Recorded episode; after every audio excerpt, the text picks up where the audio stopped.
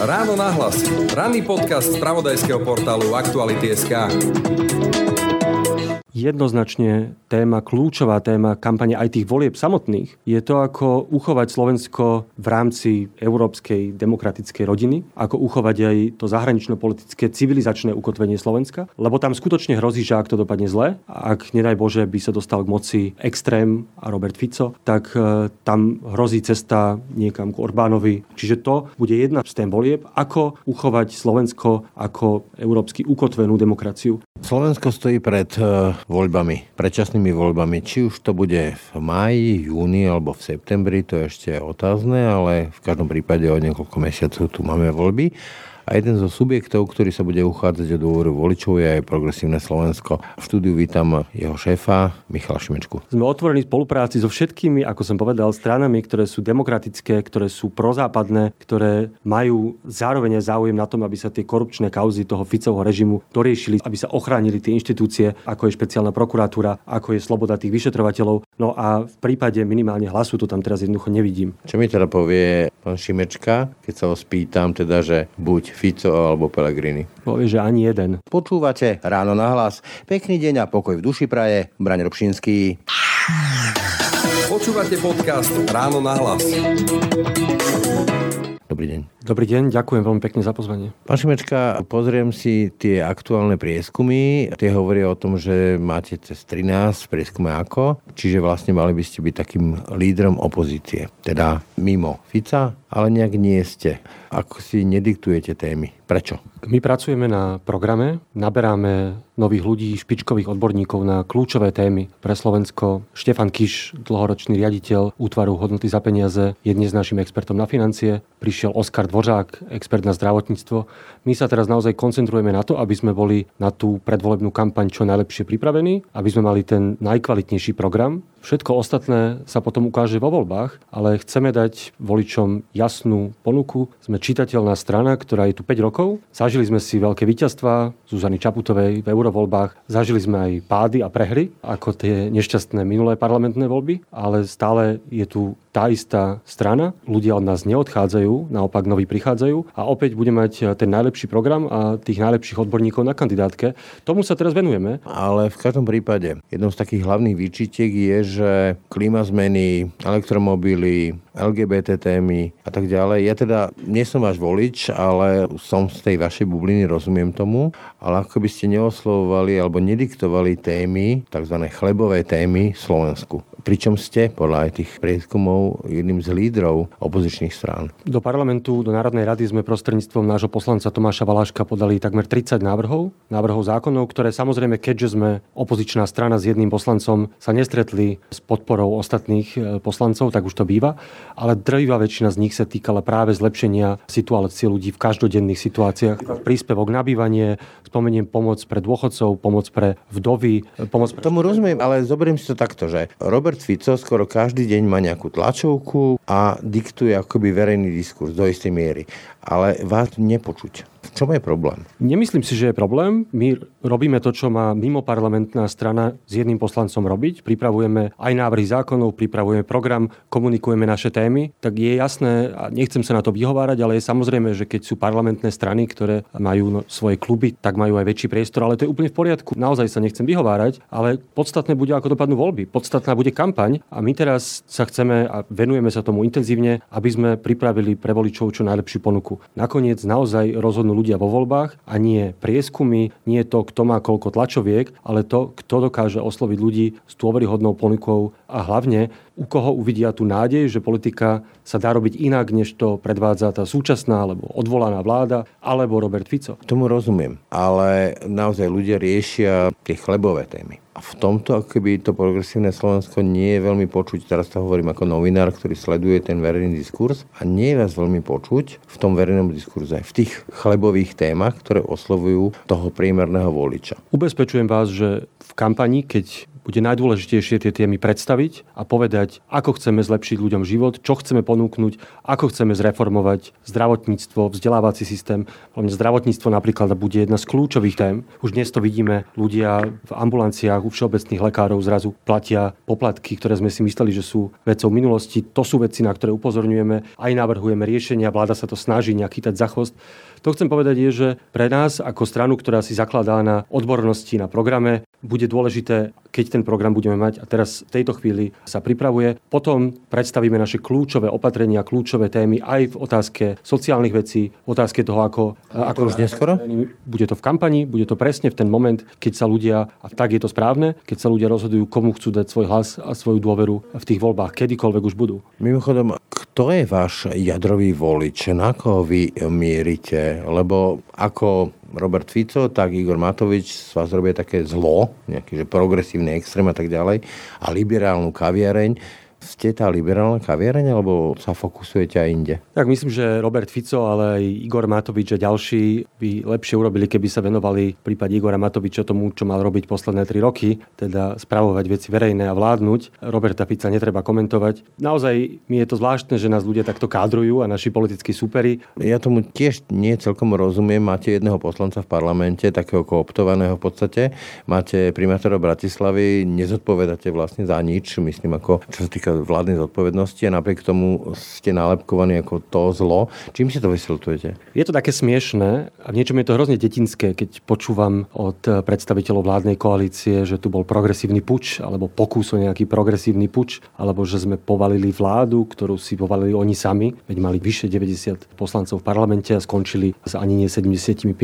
Je to detinské presne ako keď vidíte malé dieťa, ktoré je celé od čokolády, má celé ústa, ale bude hovoriť, že to nie, ja som nezjedol to čokoládu základu, tu progresívci to zjedli. Všetko zvalujú akoby na nás. Nerozumiem úplne prečo, ale prosím, je to ich stratégia. Naša stratégia je ponúknuť voličom nádej, že politika sa dá robiť inak. A práve inak, ako to dnes vidíme. Kto je teda ten jadrový volič pre vás? Ukazujú to aj tie prieskumy a tie demografické šetrenia Naši voliči sú ľudia, ktorí, napríklad mladé rodiny sú naši voliči, ktorí uvažujú o tom, do akej školy svoje dieťa chcú dať, ktorí, ktorí uvažujú... Je to povestné mesto voči vidieku? Sú to mesta, sú to aj menšie mesta. Samozrejme máme veľkú podporu v Bratislave, keďže je tu aj primátor, ktorého sme podporovali. Máme veľa mestských poslancov, župných poslancov, ale zďaleka to nie je len Bratislava. Sú tu aj iné väčšie aj menšie mesta a naši voliči sú ľudia, ktorým záleží na budúcnosti. Myslíte si, že viete osloviť povedzme aj nejakú že predavačku z Lidla s dvoma deťmi niekde z Lučenca, ktorá naozaj nerieši, kto s kým čo v politike robí, aké práva majú LGBT pri všetkej úcte k týmto právam, alebo či sa bude jazdiť na elektromobiloch? Presne ten návrh, ktorý sme dali, príspevok na bývanie, rieši to, čo riešia ľudia z celého Slovenska a to je to, že životné náklady stúpli tak dramaticky, že mnohí nemajú z čoho platiť nájomné, splácať hypotéku alebo kupovať základné veci ako potraviny. A to je, či je to niekto, kto žije v Lučenci, Lučenci a pracuje v Lidli, alebo sa to týka ľudí aj z väčších, aj z krajských miest. A ten problém, ktorý tu máme dnes, je, že tzv. rodinný balíček Igora Matoviča nie len, že zatiaľ obrovskú sekeru do štátneho rozpočtu, ale práve dáva najviac peňazí, najviac pomoci tým, ktorí už sú na tom lepšie, pretože ten daňový bonus funguje tak, že čím máte viac peňazí, čím viac zarábate, tým viac dostanete. A naopak úplne opomíňa tie najslabšie, najzraniteľnejšie domácnosti, lebo tie z toho nebudú mať nič. A príspevok na bývanie, ktorý sme, by sme navrhovali zaviesť my, ktorý sme aj dávali do parlamentu, tento problém rieši, lebo kompenzuje alebo dáva ľuďom práve nad rámec toho tých 30%, ktoré by museli dať na bývanie, peniaze práve tým, ktorí to najviac potrebujú. To je iba jeden príklad. Ako opatrenia, ktoré vychádzajú z našej dielne, pomáhajú práve tým, o ktorých ste hovorili aj vy. Dôležitú vec chcem povedať je, že téma ľudských práv, rovnosti, napríklad aj rovnosti v kontexte životných partnerstiev alebo aj iných menšín, rovnako ako boj proti klimatickej kríze, sú veci, ktoré sa týkajú, týkajú naozaj celého Slovenska. To nie je, aj pokiaľ ide o queer komunitu, pokiaľ ide o LGBT ľudí, to sú tisíce, desať tisíce, ak nie viac ľudí. Nejako to nespochybňujem, ale hovorím o tom, že povedzme človek, ktorý má tých 500-600 eur ako príjem, tak nemá čas riešiť tieto veci a má pocit, že sa ho to netýka. Tomu rozumiem a veď preto riešime všetky tie ostatné veci, aj sociálne, aj veci, čo sa týkajú dôchodkov, ale zase netvárme sa, že všetko je v poriadku, keď je tu obrovská skupina našich spoluobčanov, ktorí nemajú rovnaké ľudské práva ako my. No a druhá vec, teda klimatická kríza sa bude týkať úplne každého. Či ste človek z Bratislavy, stredná trieda, alebo ste z malého mesta, alebo z dediny, tá klimatická kríza sa bude týkať každého, už sa týka, bude sa týkať našich detí a je o tom, či vôbec na tejto planete ešte budeme môcť normálne žiť. Takže to nech mi nikto nehovorí, že toto je okrajová vec. To teda nie je, a to viem aj z Európskeho parlamentu, všade v centre európskej politiky je dnes pokus o transformáciu našej ekonomiky na bezuhlíkovú. To, že to na Slovensku niekomu pripadá ako okrajová vec, je tragédia slovenskej politiky. Možno je to aj spôsobom, ako sa to presadzuje. Povedzme, že elektromobilita, tie auta sú drahé. Tí ľudia to môžu vnímať tak, že ak sa ich to bude týkať, tak na to budú opäť doplácať. A preto je tak dôležité o tom hovoriť, preto je tak dôležité nastaviť tú transformáciu transformáciu tak, aby na to nedoplácali práve tí najchudobnejší a najzraniteľnejší, ktorí už dnes dávajú nepomerne väčšie peniaze zo svojich rozpočtov práve či už na auto, alebo na bývanie, na vykurovanie. Veď o tom je celá tá debata aj v Európe, len na Slovensku nie je. A to je ten problém. Poďme teraz e, teda k tomu, kto je ten váš volič a či ho chcete osloviť. E, pár takých jednoduchých otázok, áno, nie. Zoštátnenie slovenskej elektrárny. Áno alebo nie? Záležalo by od kontextu, od situácie. V krízových situáciách je to iné. V tejto chvíli to nemáme v programe, takže by som povedal, že tak. Progresívne dane, čiže výrazné zvýšenie daní pre bohatších aj v rámci majetkových daní. Opäť ten program sa len pripravuje, má ho na starosti práve Štefan Kiš, jeden z najuznávanejších ekonomov na Slovensku. Váš pohľad. My sme nenavrhovali, ani teraz predpokladám, že nebudeme navrhovať zvýšenie daní ako celku. To, ako sa to možno môže preusporiadať v rámci toho daňového zaťaženia, to ešte vedieme debaty aj v rámci toho programového týmu, aj sa to prepočíta. Ale váš pohľad ako ľudský, že tí bohatší mali by platiť viac, alebo by to malo byť ako je to dnes? O tej daní rovnej alebo tzv. rovnej sa viedli dlhé debaty. My v programe nebudeme mať návrh na nejaké zvyšovanie, teraz keď sa bavíme o daní z príjmu. Čo ekodane? To znamená, máme tu klimakrízu, to znamená, že mali by ľudia nejakým spôsobom prispievať formou daní na to, aby sa riešila klimakríza? Ja si skôr myslím, že ľudia majú byť kompenzovaní kompenzovaní a zvlášť tí ľudia, na ktorých to bude najviac dopadať, majú byť kompenzovaní za tie, za tie vyššie náklady, ktoré si tá transformácia vyžiada. Preto sme napríklad už pred rokom prišli s návrhom tzv. klimatického šeku, ktorý mal vychádzať z toho environmentálneho fondu. Samozrejme, že tá transformácia na bezuhlíkovú ekonomiku bude niečo stáť. Nie len nás, celú Európu, ale práve to treba zariadiť tak, aby tí, čo najviac znečisťujú, niesli tie náklady najväčšie. To sa mi zdá najlogickejšie. A na... Tí bohatší viac. No, bavíme sa predovšetkým o priemysle, bavíme sa predovšetkým o tých najväčších znečisťovateľov v Európe, či už je to ten systém emisí, ale, ktorý sa teraz rozširuje v rámci Green Dealu, ale to pravidlo musí platiť, že ten, kto najviac znečisťuje, tak ten by mal niesť pomerne tie náklady na tú transformáciu. To sa mi zdá úplne spravodlivé. A nie tí ľudia, ktorí sú najviac ohrození. A čo tá námietka, ktorú môžu mať mnohí poslucháči, že dobre, my tu v Európe riešime nejakú klimakrízu, ale čo tá Čína, čo to Rusko, oni to vôbec neriešia a vlastne tým spôsobom sa vlastne ochromujeme ekonomicky, to je napríklad Klausov argument. Je to falošný argument z dvoch dôvodov. Za prvé, Európska únia je ekonomická veľmoc a investície, ktoré budeme mať tu v Európe, konec koncov už aj Spojené štáty týmto spôsobom postupujú do zelených technológií, do inovácií, ktoré sa stanú ťažiskom tej novej zelenej ekonomiky, tak nakoniec k tomu, keď keďže máme prepojený globálny ekonomický systém, tak to bude ťahať aj iné štáty, aj iné ekonomiky sa tomu budú musieť prispôsobiť, aby zostali kompetitívne. Čiže v momente, keď, a Čína si to uvedomuje veľmi dobre, v momente, keď e, zelená ekonomika, zelené inovácie, keď my budeme lídrom, Európa, Spojené štáty, tak budeme mať ten náskok pred ostatnými. Ostatní sa tomu budú vďaka sile jednotného trhu musieť prispôsobiť. To mimochodom Číňania pochopili veľmi dobre. A teraz ten argument, že oni nebudú znižovať napríklad emisie takým tempom ako my, preto je návrh, ktorý ja podporujem na to clo z dovozu, ktoré... Čiže vlastne ich penalizovať ekonomicky. Pochopiteľne, keď naše firmy napríklad budú musieť e, vyrábať a súčasne znižovať tie emisie, tak to bude nákladné a potom tie firmy alebo tie priemyselné sektory, dajme tomu v Číne, v Indii, kdekoľvek inde, budú tú istú ocel, vymyslíme si, môcť vyrábať lacnejšie, lebo nebudú pod tým tlakom znižovania emisí a potom nám to sem budú dovážať a my budeme v konkurenčnej nevýhode. Preto sa mi zdá logické pre jednotný trh, pre náš európsky, vymyslieť systém, kde jednoducho tí, ktorí budú chcieť do Európskej únie niečo doviesť a nebude to mať takú kvalitu zelenú, nebude to mať horšiu uhlíkovú stopu, tak e, áno, bude sa platiť nejaké clo. Čiže inými slovami vlastne hovoríte ľuďom, že im zdražie život kvôli tej klimazmene. Milím sa? To sa milíte, jednak to nehovorím ja a život sa im zdražuje nie kvôli klimatickej zmene, ale kvôli Putinovej vojne. Všetky tie náklady, povedzme tie dane ekologické a clá pre tie iné krajiny zvýšia cenu tých výrobkov. Nie, napríklad to clo zvýši konkurencieschopnosť našich firiem a v konečnom dôsledku to ochráni Európu pred tými, dajme tomu, lacným dovozom akéhokoľvek, ale oceli dobrý príklad. Prečo sú potom elektromobily drahšie? Elektromobily sú dnes drahšie, ale ich cena dramaticky klesá za posledné roky. Predpokladáme, že v nejakom horizonte budú, budú elektromobily rovnako cenovo porovnateľné s dnešnými. Čiže nebude ten život drahší? Ja si myslím, že nie. Ja si myslím, že ak správne uchopíme tú klimatickú zmenu ako výzvu, aj na Slovensku, aby sme sa stali lídrom, aby sme sa dostali dopredu práve v tých inováciách, lebo na nich sa nakoniec dá sa na tom aj, aj tá ekonomika na tom vie zarobiť. Aj ľudia a firmy a celé spoločnosti, ktoré sa týmto spôsobom posunú skôr, tak budú v konkurenčnej výhode, lebo tam bude aj zdroj toho budúceho ekonomického rastu.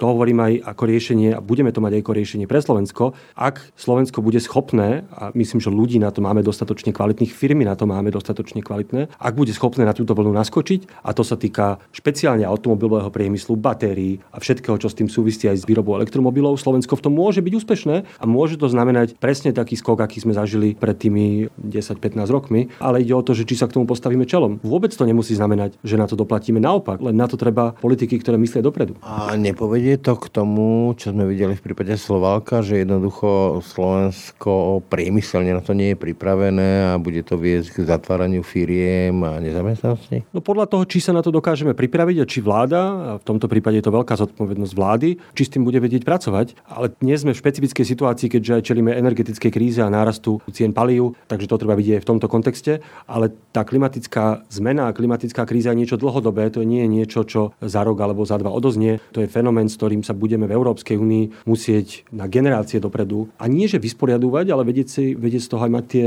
výhody pre našu ekonomiku, pre európsku ekonomiku a k tomu aj smeruje ten Green Deal, ktorý sa teraz v Európskom parlamente v Bruseli. Podľa vás ho netreba prekopať, lebo už sa ozývajú hlasy, že vzhľadom na vojnu na Ukrajine a tie sankcie ten Green Deal zlyhal a treba ho nejakým spôsobom reštrukturalizovať, zmeniť, lebo už nie je únosný. Green Deal nezlyhal, veď tam je dohoda ešte z minulého roku 27 štátov, tie zákony sa postupne, teda tie legislatívne... Ale chápete, že vzhľadom na to, že naozaj teraz máme nejakú že vojnu na Ukrajine, Rusko a jeho suroviny problém, hľadáme iné zdroje a tak ďalej, či netreba prekopať ten Green Deal? V základoch určite nie. Podľa mňa tá ambícia bezulíkovej ekonomiky, aj tá ambícia zníženia emisí je nielenže správna, ale je v tej situácii, v ktorej čelíme, je jediná možná na záchranu, tak povedať, z planéty.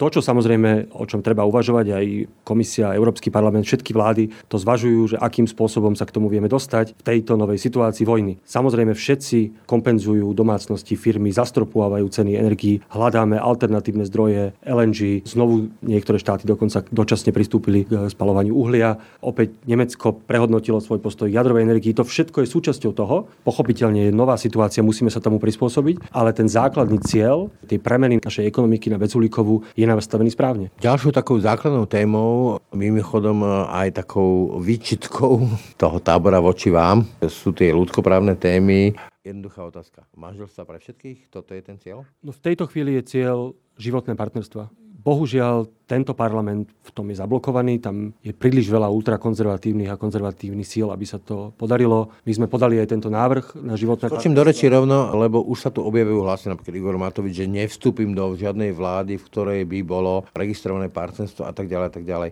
Vy to budete mať tiež ako nejaký fundamentálny bod, že toto je vec, cez ktorú nejde červená čiara, alebo nejakým spôsobom, že toto bude kľúčová vec? Bude to súčasť programu, bez pochyby. A bude to... Akú váhu tomu dávať? No, dávam tomu veľkú váhu vzhľadom na to, že sme jednou z posledných krajín Európskej únie, kde žiadna takáto legislatíva nie je.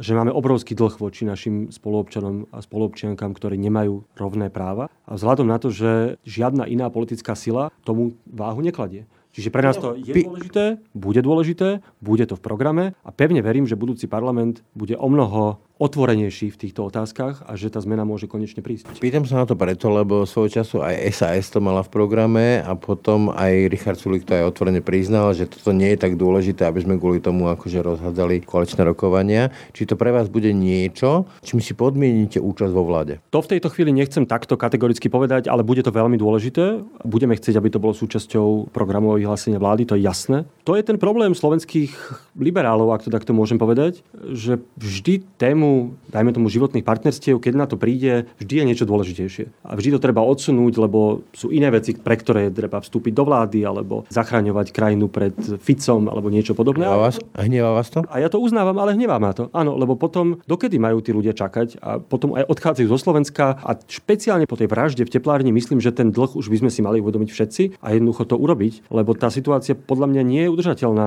že tu máme takú obrovskú skupinu ľudí, ktorí nielenže nemajú rovnaké práva, ale zažívajú aj to dusno, zažívajú urážky, politicky sa po nich vozia všetci. A myslím, že... Čiže keď to zhrniem, cieľom sú registrované partnerstva, respektíve manželstva pre všetkých takto nejako? Cieľom sú životné partnerstva s možnosťou aj osvojenia detí, o všetkom, čo sa týka programu. Opäť nechcem z neho prezrádzať, lebo ešte ho, ešte ho budeme dokončovať a potom ho zverejníme, no, kde, aj, kde aj všetky tieto veci tam budú a samozrejme chceme dať našim voličom jasne vedieť, čo budeme presadzovať, ale už teraz môžem povedať, že určite tam budú životné partnerstva, samozrejme. Teraz položím otázku, ktorú ako novinár veľmi nemusím. Kto s kým a kto s kým nie. To znamená, že koho by ste vylúčili. Už ste to spomínali vy sám, progresívny púč. Kuje sa to taká mantra PS, SAS a hlas ako nejaká budúca vláda. Ste konformní s e, takouto nejakou koalíciou, že so Saskou a s hlasom? Ja hlavne nie som konformný s tým, že iní politici a naši konkurenti tu podsúvajú takéto mýty. My sme ako jediná, jedna z mála tých demokratických strán, ak to takto poviem, vylúčili spoluprácu so stranou aj Smer, aj Hlas, samozrejme s extrémistami v tých e, župných a komunálnych voľbách. Bol veľmi jasný signál. Dobre, a... teraz si ale namodelujeme tú situáciu. Máme nejaké volebné počty, prídu voľby a keď nie Republika, keď nie Kotleba, keď nie Robert Fico a jeho smer, tak potom zostáva nejaká množina voličov a podľa tých prieskumov bez hlasu to asi veľmi nepôjde. Či si to viete predstaviť, taký ten rakúsky model červeno-čiernej koalície so zaťatými zubami? Ja osobne si to neviem veľmi predstaviť, ale hlavne chcem povedať, že všetko to, čo máme dnes, sú prieskumy.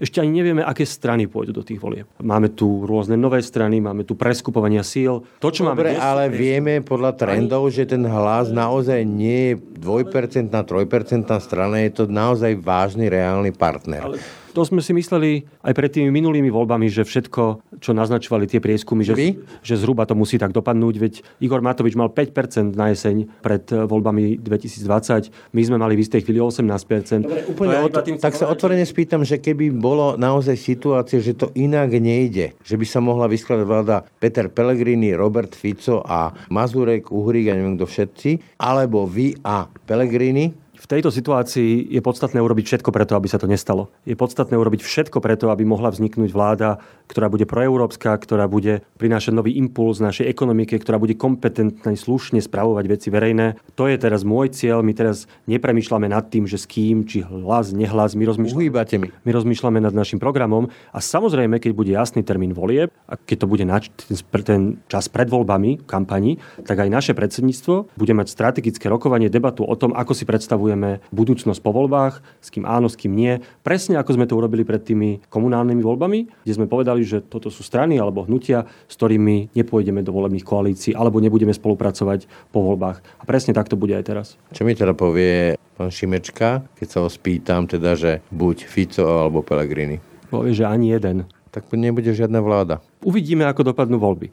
A ja rozumiem, prečo sa to ľudia pýtajú, rozumiem, že je to novinársky zaujímavé. Nie, to je aj ideologicky aj zaujímavé, zaujímavé, že kde má tú, tú červenú čiaru. Ja by som bol rád, aby vznikla vláda a urobím všetko preto, aby sme tieto dilemy nikto nemusel riešiť. Aby mohla vzniknúť vláda, ktorá je bez aj smeru, aj hlasu a samozrejme fašistov. A čo Matovič? To je priateľný partner? Rovnako je to veľmi, veľmi skoro a v tejto chvíli skladať koalície na základe prieskumov, keď ešte aj nevieme, kedy budú voľby, je trochu aj neúctivé podľa mňa voči voličom, ja, ktorí naozaj... Ja to chápem, ja to nemám rád, ale... strany potom na základe toho, koľko majú poslancov, či sa dostali, nedostali do parlamentu, potom sa môžeme rozhodovať, že ako ďalej. Ale povedzme, že ale... ľudský, že kto by vám bol bližší vo vláde? Igor Matovič alebo Peter Pellegrini? To skutočne nie je o tom, koho mám rád, alebo ľudský, kto mi je sympatický, nesympatický.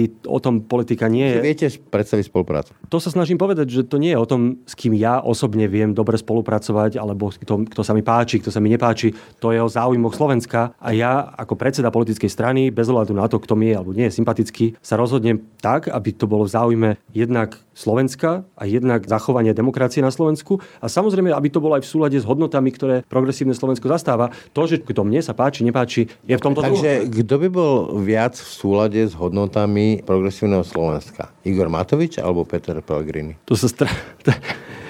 Uvidíme, ako dopadnú voľby. My máme... Toto by ste mohli vedieť. My sme, my sme otvorení spolupráci v zásade s každou demokratickou stranou, ktorá si ctí napríklad prozápadné, proeurópske smerovanie zahraničnej politiky, ktorá dbá na právny štát, ktorá nechce zametať aj korupčné kauzy pod koberec, ktorá má záujem na, aj na nejakom ekonomickom reštarte Slovenska. A teraz dokonca aj konzervatívci, ja sa úplne v poriadku si viem predstaviť aj debatu s konzervatívnymi stranami, s konzervatívnymi silami. Naozaj my sme v tomto otvorení. Ja vás chytím za slovo. Čiže ktorá z tých dvoch strán, hlas alebo Olano, je prozápadne orientovaná, nechce zametať e, veci pod koberec, je kompetentná a tak ďalej, čo ste teraz vymenovali? To je zložité, pretože napríklad hnutie Olano, tak tam je veľa ľudí, s ktorými si viem predstaviť spoluprácu, sú možno aj dobrí politici, poslanci, ministri. Ale má ich na kľúčik Igor Matovič. No, to je samozrejme komplikácia, lebo ako sme videli tie posledné tri roky, s ním sa vládne ťažko, ale opäť počkajme si, ako voľby dopadnú. My samozrejme sa predtým vyjadríme aj ako progresívne Slovensko, aby lebo naši voliči, aby vedeli, ako o tom uvažujeme. Vy sa teraz bojíte Chcete odpovedať na tú otázku? Nie, nebojím sa odpovedať, ale sme o tom ešte vôbec nediskutovali a ja u nás v strane to nie je tak, že, že ja, ja... Vy máte nejaký názor? Ja mám nejaký názor a, povedzte. a pre mňa je to ťažko predstaviteľné, ako som povedal. Ťažko si to osobne viem predstaviť. Ste Igor Matovič. Aj, a myslím aj tie ďalšie strany, ktoré ste spomínali. Pelegrini. Áno, je to pre mňa ťažko predstaviteľné, ale ako vravím, my sa postavíme k tomu čelom v situácii, keď bude jasné, kedy sú voľby, keď bude pred voľbami, budeme mať k tomu strategickú vážnu debatu u nás na predsedníctve, že to je 20 ľudí, ja tam nerozhodujem sám a potom to našim voličom jasne povieme, tak ako sme to povedali pred tými komunálnymi župnými voľbami. Čiže keď to zhrniem, ste otvorení aj prípadnej spolupráci ako s Olano, tak s Hlasom. Sme otvorení spolupráci so všetkými, ako som povedal, stranami, ktoré sú demokratické, ktoré sú prozápadné, ktoré majú zároveň záujem na tom, aby sa tie korupčné kauzy toho Ficovho režimu doriešili, aby sa ochránili tie inštitúcie, ako je špeciálna prokuratúra, ako je sloboda tých vyšetrovateľov. No a v prípade minimálne hlasu to tam teraz jednoducho nevidím. A z Sasko Čechov, teda s e, Richardom Sulíkom, tam je naozaj jedno povolenie vlády, druhé povolenie vlády, tretie povolenie vlády. Tam si to viete predstaviť? My máme zosaz dobrú spoluprácu na úrovni krajskej, v Bratislavskom kraji, na úrovni mesta. Boli sme súčasťou veľmi úspešnej koalície, ktorú viedli kandidáti na primátora Matúš Valo a teraz zvolený župan Ivraj Droba, čiže naša spolupráca SAS sa minimálne v tej Bratislave osvedčila. Rozumiem, ale chápete... Je to strana, ktorá je nám v niektorých témach, nie všetkých, ale niektorých témach aj blízka, keďže tiež sa definuje ako liberálna strana. Takže áno. Teraz hovorím o tej praxi. Program môžu mať fajn, ľudí môžu mať fajn, ale potom vo výsledku sa môže stať, že tá vláda padne. Môže to stať, ale ja naozaj teraz nebudem, ja viem, že teraz je také celkom populárne takto kopať do SAS. Ja sa, Nekopujem, to je fakt. Ja sa k tomu nechcem pridávať. Moja skúsenosť, naša skúsenosť, o ktorej som hovoril zo SAS je dobrá, je uspokojivo, tá spolupráca funguje. Čo sa môže stať v budúcnosti, to samozrejme neviem, ale s niekým... Nebali by ste sa takej vlády? S niekým, keď chcete, a my chceme, pretože to je úloha politických strán, je podielať sa na moci a na zodpovednosti a naplňať svoj program, tak keď idete do volieb s týmto úmyslom, no tak už s niekým potom vládnuť musíte. Jasne, ale či by ste sa nebali takej vlády, že vám to Richard Sulík zase skopne? Nebal. Dobre, poďme teraz z tej kampani. Čo podľa vás budú také tie kľúčové témy kampane? Alebo čo by mali byť podľa vás kľúčové témy kampane? Jednoznačne téma, kľúčová téma kampane aj tých volieb samotných je to, ako uchovať Slovensko v rámci európskej demokratickej rodiny, ako uchovať aj to zahranično-politické civilizačné ukotvenie Slovenska, lebo tam skutočne hrozí, že ak to dopadne zle, ak nedaj Bože by sa dostal k moci extrém a Robert Fico, tak e, tam hrozí cesta niekam k Orbánovi, niekam na východ. Robert Fico by bol schopný zaviesť Slovensko na tú stranu Vladimíra Putina? No z toho, čo on hovorí, a treba ho počúvať, tak je jasné, že by otočil aj kormidlo zahraničnej politiky smerom k proruskej zahraničnej politike a aj z toho, čo hovorí, je jasné, že by sa pokúsil minimálne oklieštiť tú slobodu ktorú, a nezávislosť, ktorú dnes majú orgány činné v trestnom konaní. Neviem vylúčiť, že by sa pokúsil aj obmedziť e, slobodné médiá. Tá hrozba tam je, lebo vidíme na príklade Maďarska, kam až to môže dospieť a pre mňa tá obava je reálna a mala by byť, mala by byť obavou nás všetkých. Čiže to bude jedna z tém volieb, ako uchovať Slovensko ako európsky ukotvenú demokraciu. To všetky... Vraceme sa niekde do roku 97-98, kde sme hrali o to, či Slovensko sa otočí smerom Bielorusku, ako chcel Vladimír Mečiar, alebo zostane v tej rodine európskych národov. Nie úplne, ale ten kontext je dnes iný práve tou vojnou. A táto mu dodáva všetkému úplne nový rozmer a nebezpečný rozmer. A druhá vec, ktorú podľa mňa by mala byť témou volie, je ako znovu naštartovať to dobiehanie západu. Lebo za posledných 10 a viac rokov Slovensko sa vzdialuje tomu priemeru Európskej únie, pokiaľ ide o život. Stredného príjmu? Pokiaľ ide o životnú úroveň, tak tam sme klesli na niečo cez 60% životnej úrovne EÚ a boli sme už, sme sa blížili k 80 pred 10 rokmi. Ten pokles je trvalý a trval aj za všetkých vlád Roberta Fica a aj za tejto vlády. Ďalšie ukazovatele okrem životnej úrovne, napríklad na kvalitu vzdelávania alebo zdravotníctva, odvrátiteľné úmrtia, no my sa vzdialujeme tej Európe a sme tam niekde s Bulharskom a s Rumunskom. To je dlhodobý trend, ktorý treba zvrátiť, inak nám ten vlak ujde. Aj o tom tie voľby mali byť. No jednoznačne ten kľúč je v nakopnutí inovatívnej ekonomiky postavenej na vzdelaných ľuďoch, to znamená celý ten sektor od vedy, výskumu až po vzdelávanie. Ako ich chcete tu udržať, keď tie čísla, keď pozeráme štatistiky, tak od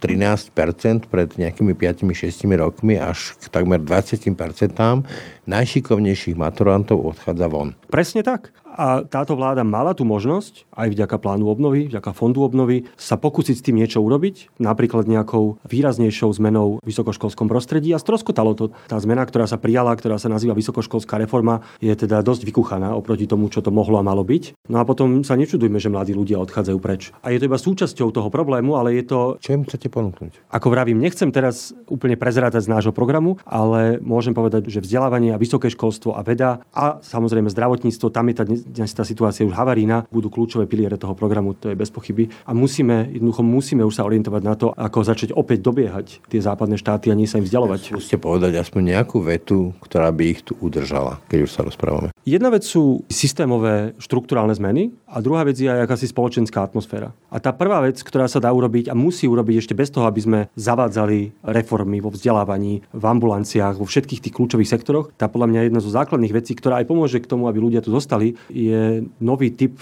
politiky výkonu verejnej služby, kde namiesto toho, aby sa tu všetci do nekonečna hádali, aby tu bol chaos, aby sa tu vládlo tak, ako sa tu vládlo za Matoviča. Tu bude jedna normálna, kompetentná vláda civilne spravovať veci verejné a to je jednak jeden z kľúčových vecí, aby ľudia z kľúčových parametrov, aby ľudia vrátili, aby sa im vrátila dôvera v to, že ten štát môže normálne fungovať a potom možno aj nemusia tak húfne odchádzať. To mi chcete povedať, že keď budete jesť príbormi a chodiť e, v kravatách a sakách, tak to ich má prilákať? Nie, nie, ale jeden z dôvodov, prečo ľudia odchádzajú, nachádzajú, je, že tu nevidia svoju budúcnosť, nevidia tu nejakú perspektívu zlepšenia. A to súvisí aj s tým, že stratili naprosto dôveru v politiku ako takú, v inštitúcie, v demokratické inštitúcie. A jedným zo spôsobov, nie jediným, ale jedným zo spôsobov, ako im tú dôveru vrátiť, je normálne civilizovanie, kompetentne spravovať štát. Keď ste hovorili o kľúčovej téme volieb, ako o téme udržania Slovenska v tom našom geopolitickom rámci, teda euroatlantickom, nazvime ho takto, tak e,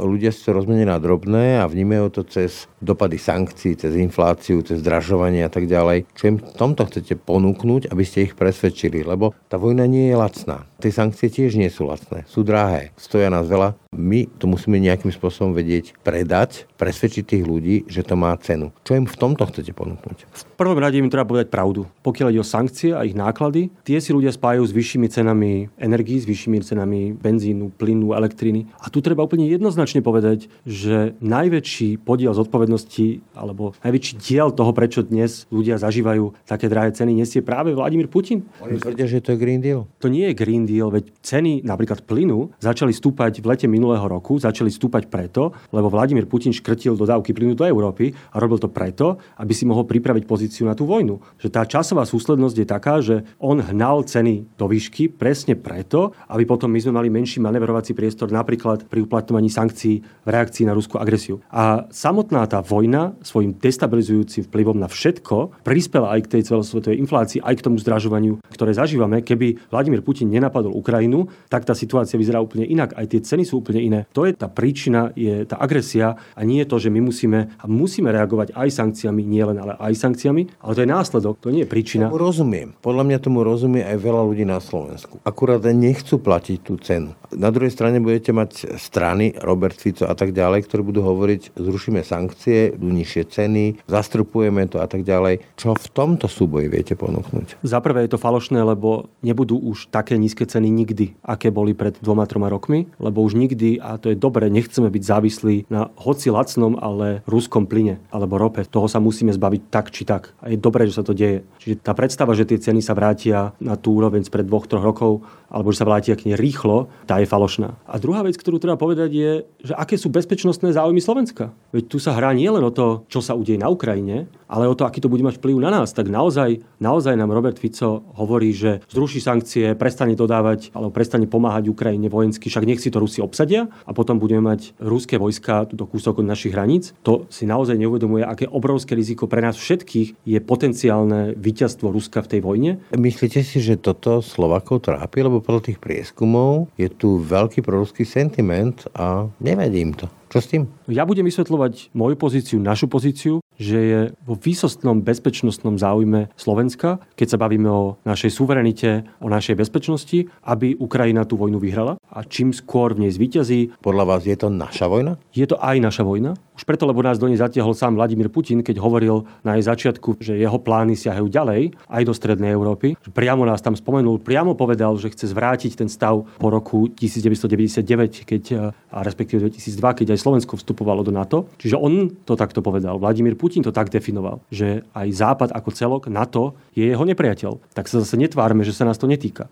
No ale týka sa nás to bezprostredne preto, lebo Ukrajina je sused Slovenska. To znamená, že ak by naozaj Rusi boli úspešní a zabrali Ukrajinu, tak kto vie, kde to môže skončiť. A my sme jednoducho tam, sme prví na rane. Takže toto zahrávanie sa s bezpečnostnými záujmami Slovenska, to, čo Robert Fico robí. A ja to budem hovoriť a budem to opakovať aj v kampani a možno to časť ľudí nepresvedčí, ale bohužiaľ. A vás nedesí, povedzme, ten obrazok Slovenska, ktoré nám mapujú rôzne tie prieskumy Eurobarometra a tak ďalej o miere konšpirácií, hoaxov a o tom proruskom sentimente a všetky tie ďalšie čísla o neznašanlivosti k inakosti.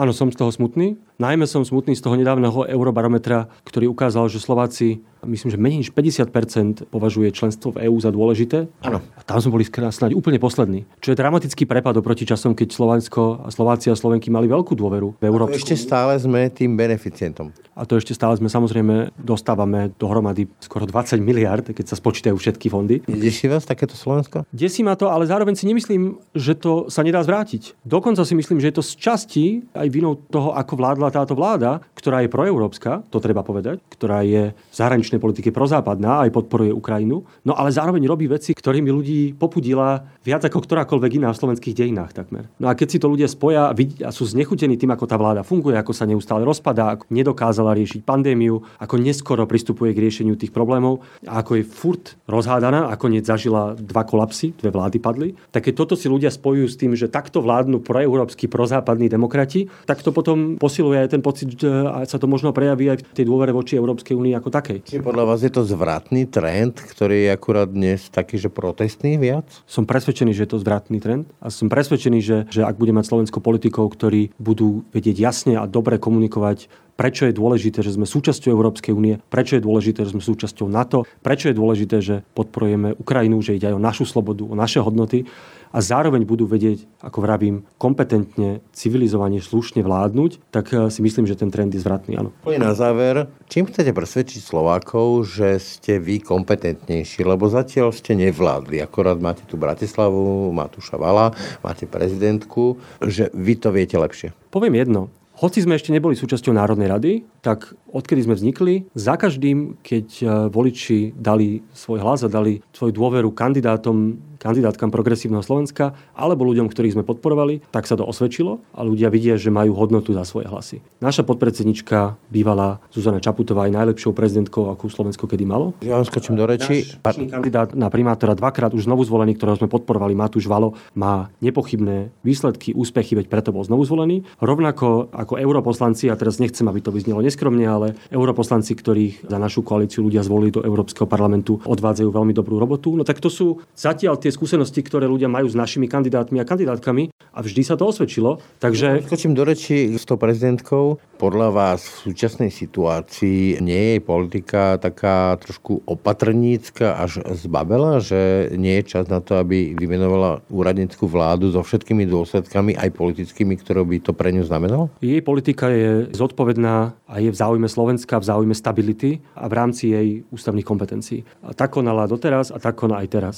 Ale mohla by viac. Dala jasný deadline a pomerne veľkorysý deadline vládnym politikom, respektíve politikom odvolanej vlády, aby do konca januára prišli s nejakým riešením a keď prídu, tak bude podľa toho ďalej postupovať. Teraz to vyzerá, že v útorok by sa mohlo hlasovať a mohlo sa odhlasovať termín volieb, ale treba aj povedať, že toto je situácia, do ktorej Slovensko dostali politici bývalej vládnej koalície a nie prezidentka. A vyčíta sa jej to, že necháva tú vládu až do toho septembra ktorá je bez mandátu. Ona naozaj nemá legitímny mandát parlamentu a keby chcela, môže do toho zasiahnuť, vymenovať svoju vládu aj so všetkými politickými následkami. Veď ak sa do útorka nedohodnú, tak ja predpokladám podľa jej slov, že by to aj urobila. Dve veci tam treba povedať. Ja tiež úprimne nerozumiem, prečo musí vláda, ktorá stratila dôveru, ktorá má oklieštené právomoci, prečo tu musí vládnuť ešte 10, možno viac mesiacov, podľa toho, že kedy budú voľby a kedy sa zloží nová vláda. Nerozumiem tomu. Nemá to žiadnu politickú ani ústavnú logiku. Nemala by buchnúť do stola a povedať, že chlapci stačilo? A druhá vec, ktorú treba povedať, je, že ona nemá ako vyhlásiť voľby. Ale ona môže buchnúť do stola a povedať, že chlapci, teraz je tu úradnícka vláda, hneváte ma, ja som to chcela do leta, vy to chcete v septembri, teraz bude úradnícka vláda a vy sa budete pozerať. Ona to komunikovala rovnako ako aj ja, že tiež si myslím, že lepším východiskom z tej krízy by boli voľby v prvej polovici tohto roka, ale keď je 90 hlasov iba na september, tak bude september. Dobre, a... inak, keby ste vy boli hlavou štátu, tak nevymenovali by ste teraz tú úradnickú vládu? To asi naozaj nechcem špekulovať a nechcem byť takto povážlivý, že ja by som si mal predstavovať, že budem hlavou štátu. Ja, ja, to predstavujem. ja si predstavujem, že som predseda politickej strany Progresívne Slovensko a podľa toho aj konám, aj také rozhodnutia robím a tieto rozhodnutia naozaj náležia hlave štátu a v tejto chvíli Zuzane Čaputovej. Ja sa tom jej postupe mnohom s ňou zhodujem. Myslím si, že aj ten termín a jej postup je relatívne veľkorysý, to máte pravdu, ale určite by som ju za to nekritizoval. Myslím si, že v ťažkej situácii, do ktorej ju dostali práve tí politici vládnej koalície, sa snaží robiť maximum pre zachovanie stability a pre upokojenie tej situácie tak, ako to robila vždy doteraz. Úplne na záver. Keď budú tie voľby v septembri, kde sa vidíte po nich? Aký výsledok predpokladáte a kde sa vy osobne vidíte po tých voľbách? Výsledok nechcem predpokladať. Samozrejme, ako predseda politickej strany sa budem snažiť čo najlepší výsledok progresívneho Slovenska, ale... Žiadny typ? Nebudem typovať. A čo sa týka mňa osobne, tak e, keď bude progresívne Slovensko úspešné v tých voľbách, tak e, budem na Slovensku a zložím mandát poslanca Európskeho parlamentu, aj podpredsedu Európskeho parlamentu v tom prípade. Čiže možno aj budúci premiér? Minister? V tejto chvíli sa naozaj sústredím na to, aby som bol čo najlepší predseda politickej strany, ktorá presvedčí čo najviac voličov v tých nadchádzajúcich voľbách. Dobre, ale pre občanov. Trúfate si na to? V tejto chvíli si trúfam iba na to viesť progresívne Slovensko do volieb. Čo bude potom, uvidíme. My máme naozaj, tá naša skúsenosť nás trochu aj naučila pokore, lebo mali sme v istej chvíli veľké aj percentá, vyhrali sme európske voľby a potom to dopadlo, ako to dopadlo. Takže ja k tomu pristupujem s veľkou pokorou a vážnosťou a naozaj rozhodnú ľudia po voľbách. Toľko Michal Šimečka, ďakujem za rozhovor. Ďakujem veľmi pekne. Počúvate podcast Ráno na hlas. Tak a to už je z dnešného rána na hlas skutočne všetko. Pekný deň a pokoj v duši praje. Braň Robšinský. Všetky podcasty z pravodajského portálu Aktuality.sk nájdete na Spotify a v ďalších podcastových aplikáciách.